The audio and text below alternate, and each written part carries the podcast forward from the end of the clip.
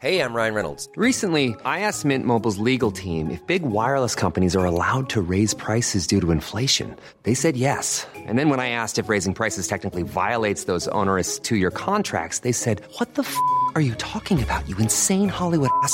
F- So to recap, we're cutting the price of Mint Unlimited from $30 a month to just $15 a month. Give it a try at mintmobile.com slash switch. $45 upfront for three months plus taxes and fees. Promo rate for new customers for limited time. Unlimited more than 40 gigabytes per month. Slows. Full terms at mintmobile.com.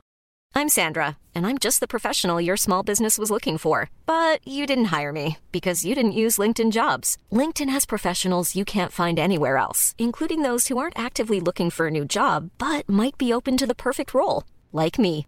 In a given month, over 70% of LinkedIn users don't visit other leading job sites. So if you're not looking on LinkedIn, you'll miss out on great candidates like Sandra. Start hiring professionals like a professional. Post your free job on linkedin.com/people today. Quality sleep is essential. That's why the Sleep Number Smart Bed is designed for your ever evolving sleep needs. Need a bed that's firmer or softer on either side? Helps you sleep at a comfortable temperature? Sleep Number Smart Beds let you individualize your comfort so you sleep better together. JD Power ranks Sleep Number number 1 in customer satisfaction with mattresses purchased in-store. And now, save 50% on the Sleep Number limited edition Smart Bed for a limited time. For JD Power 2023 award information, visit jdpower.com/awards. Only at a Sleep Number store or sleepnumber.com.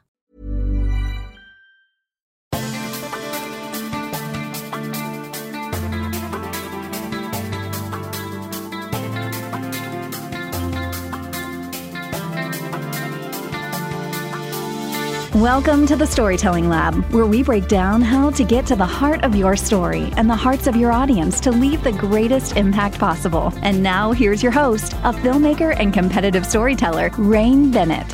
What's up, my beautiful people? Welcome to another episode of the Storytelling Lab, where we help you break down the art and science of storytelling. This podcast is a six second stories production. Six Second Stories is a video marketing agency that tells heartfelt stories to help you maximize your impact and inspire action in minimal time. Check out more about what we do at sixsecondstories.com.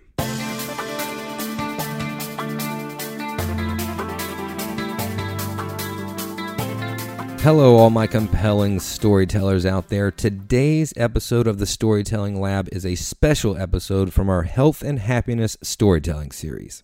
Today's story is the fourth and final story from our mental health storytelling night back in May.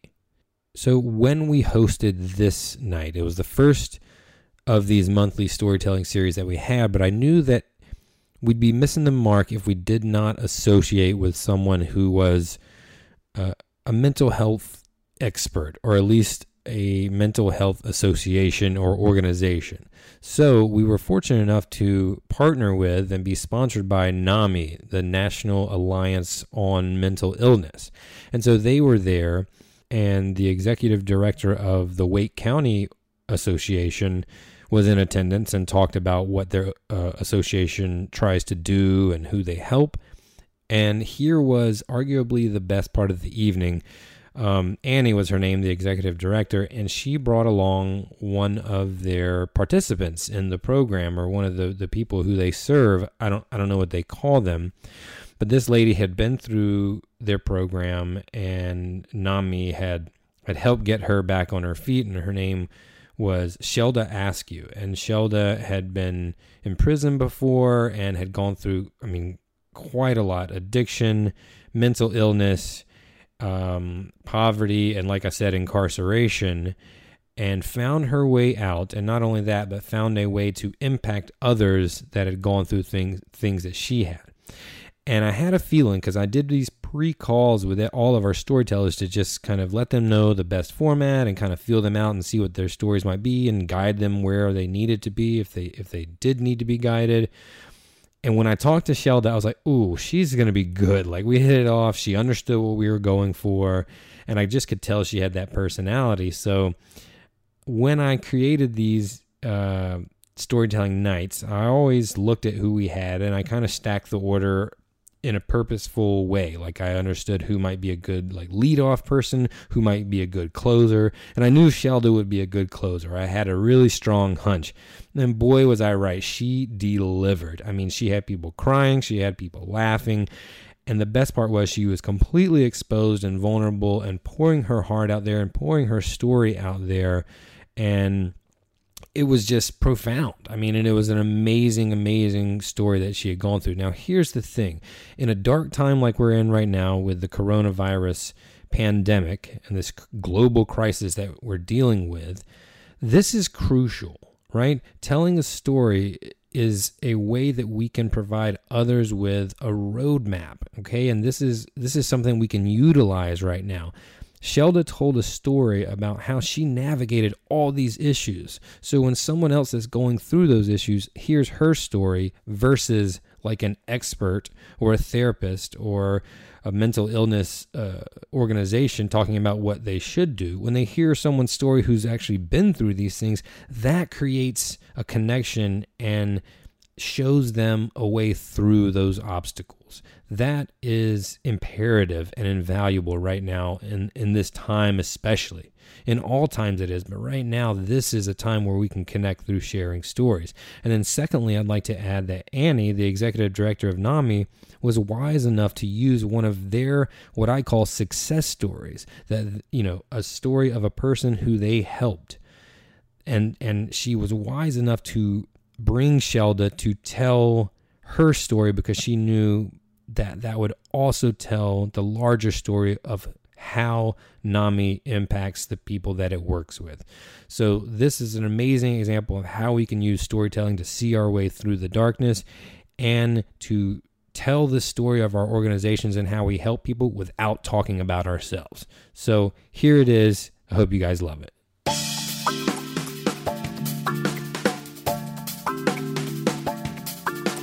Love, love, love, love, love these type of events because every time I learn something new that mental illness does not discriminate, not at all. But again, I'm Shelda and I'm representing NAMI, National Alliance of Mental Illness. I'm, t- I'm in a program called In Your Own Voice. And in your own voice, I get opportunity to tell my story. Okay, so I'm going to take y'all on, on another side uh, of, of the world with my mental illness story, okay? And um, the only way I know how to tell my story, my truth, is to be as transparent as possible, okay? Because I know somebody can relate to my story, okay? So, and I'm actually here to give it away to keep it, all right? But I want to start when I was uh, young because that's where most of my traumatic experience first developed when I was a young child.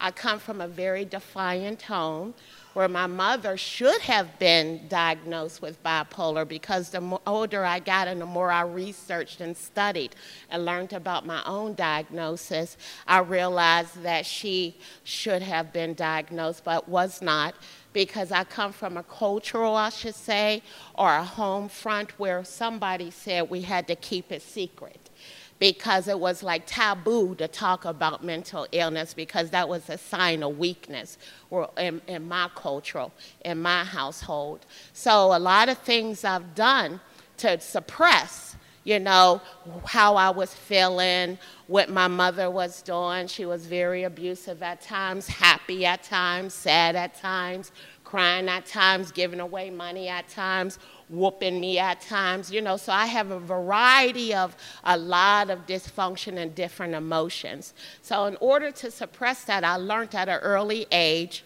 to self medicate myself, and it started with marijuana and eventually spiraled as I got older, um, dealing with my own mental illness into crack cocaine. Um, but most of it came from uh, wanting to be in all, looking for love in all the wrong places, making a whole lot of different unnecessary, very defiant choices. But again, that was my thinking pattern. That's what I was raised to think, and I was just considering myself doomed to be a productive member of society. But uh, through those difficult times where I was self medicating myself. And actually, I can say now it was because I had a diagnosis of manic depression, but I didn't learn that until we get to the good part of where I found hope. okay? Now, during that time, I made a lot of, lot of terrible terrible decisions. I stole, cheated, lied, anything to have crack anything to have bomb bombs because I was 365 pounds in a room and that was my life. That's what I wanted. I was manic depression. It was a safe place to be in that dark room watching Oprah Winfrey eating bomb bombs, 365 pounds, and the only hope and the only thing that made me happy was smoking crack cocaine.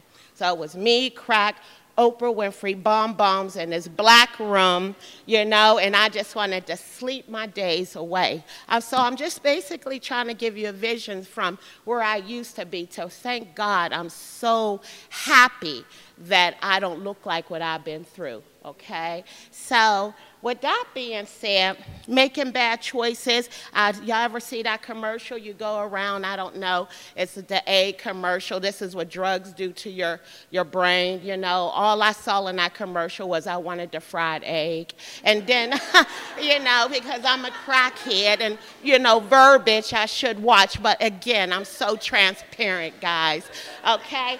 So, and then I saw that one with the circle going around crack, food, food, crack, get high, get money, you know. So that was me, okay? Just a, a, brief description of where I come from. So with those type of behaviors and those thinking patterns, I developed that's who I am, that's who I want to be, so I wanted to get high, so I end up writing a whole lot of checks, and I end up getting on probation. And with probation and being a crackhead, those don't mix too well. So my probation officer violated me, and I end up serving prison time for those worthless checks. But I tell you, and I say this with grace and dignity, that was the best thing that could possibly ever happen to me because not because I wanted to sit there and get everything free, free clothes, free food, free laid down, free TV. Nope, none of that. Because something instilled with me in me always I knew I wanted to be more than what my life presented to me. But it was a time where I found out about recovery. I found out I had choices. I found out there was actually a diagnosis that I could relate to that made me know that I was not alone.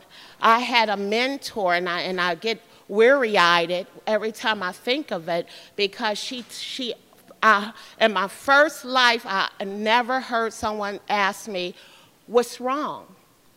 And in prison, I had a therapist who asked me, What's wrong?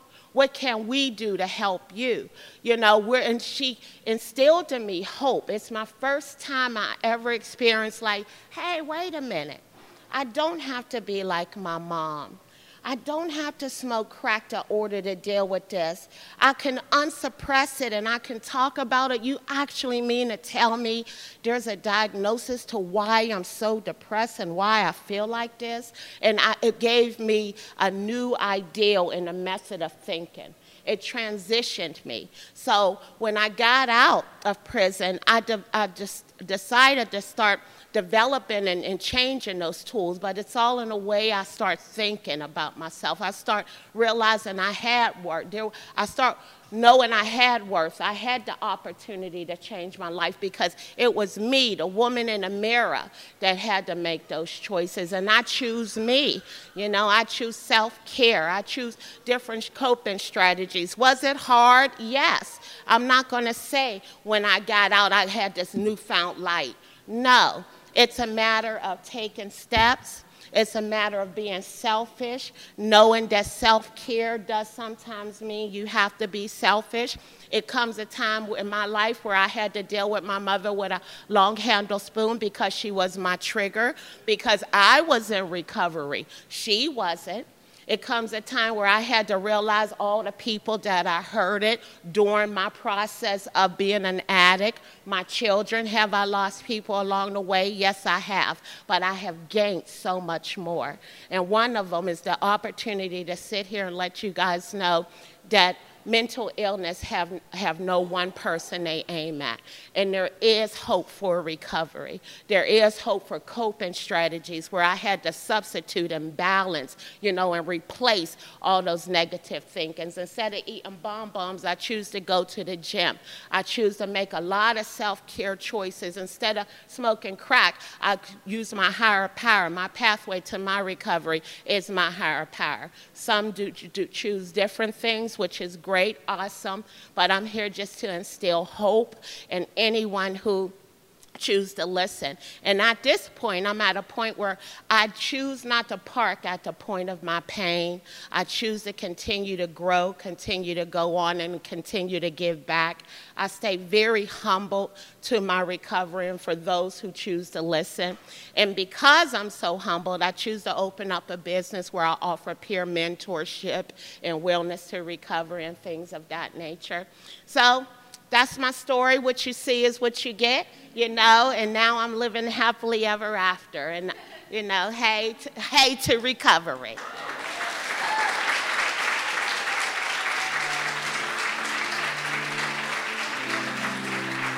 My name is Rain Bennett.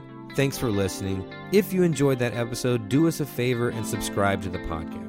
If you're already a subscriber and you're enjoying the show, give us a review and let us know the value that you've gotten from it. We love to hear from our listeners and learn about the benefits that they're getting from the show. That's what fuels us and that's what fuels the show. And if you've already subscribed and you've already reviewed it and you think there's someone else that would benefit from listening to this show, please, please share it with them. The more we grow, the more we can help you grow, and that's what we're here to do. Join us next time on the Storytelling Lab.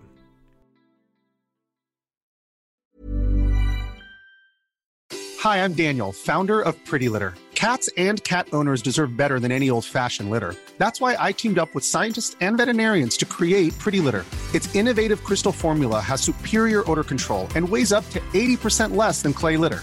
Pretty Litter even monitors health by changing colors to help detect early signs of potential illness. It's the world's smartest kitty litter.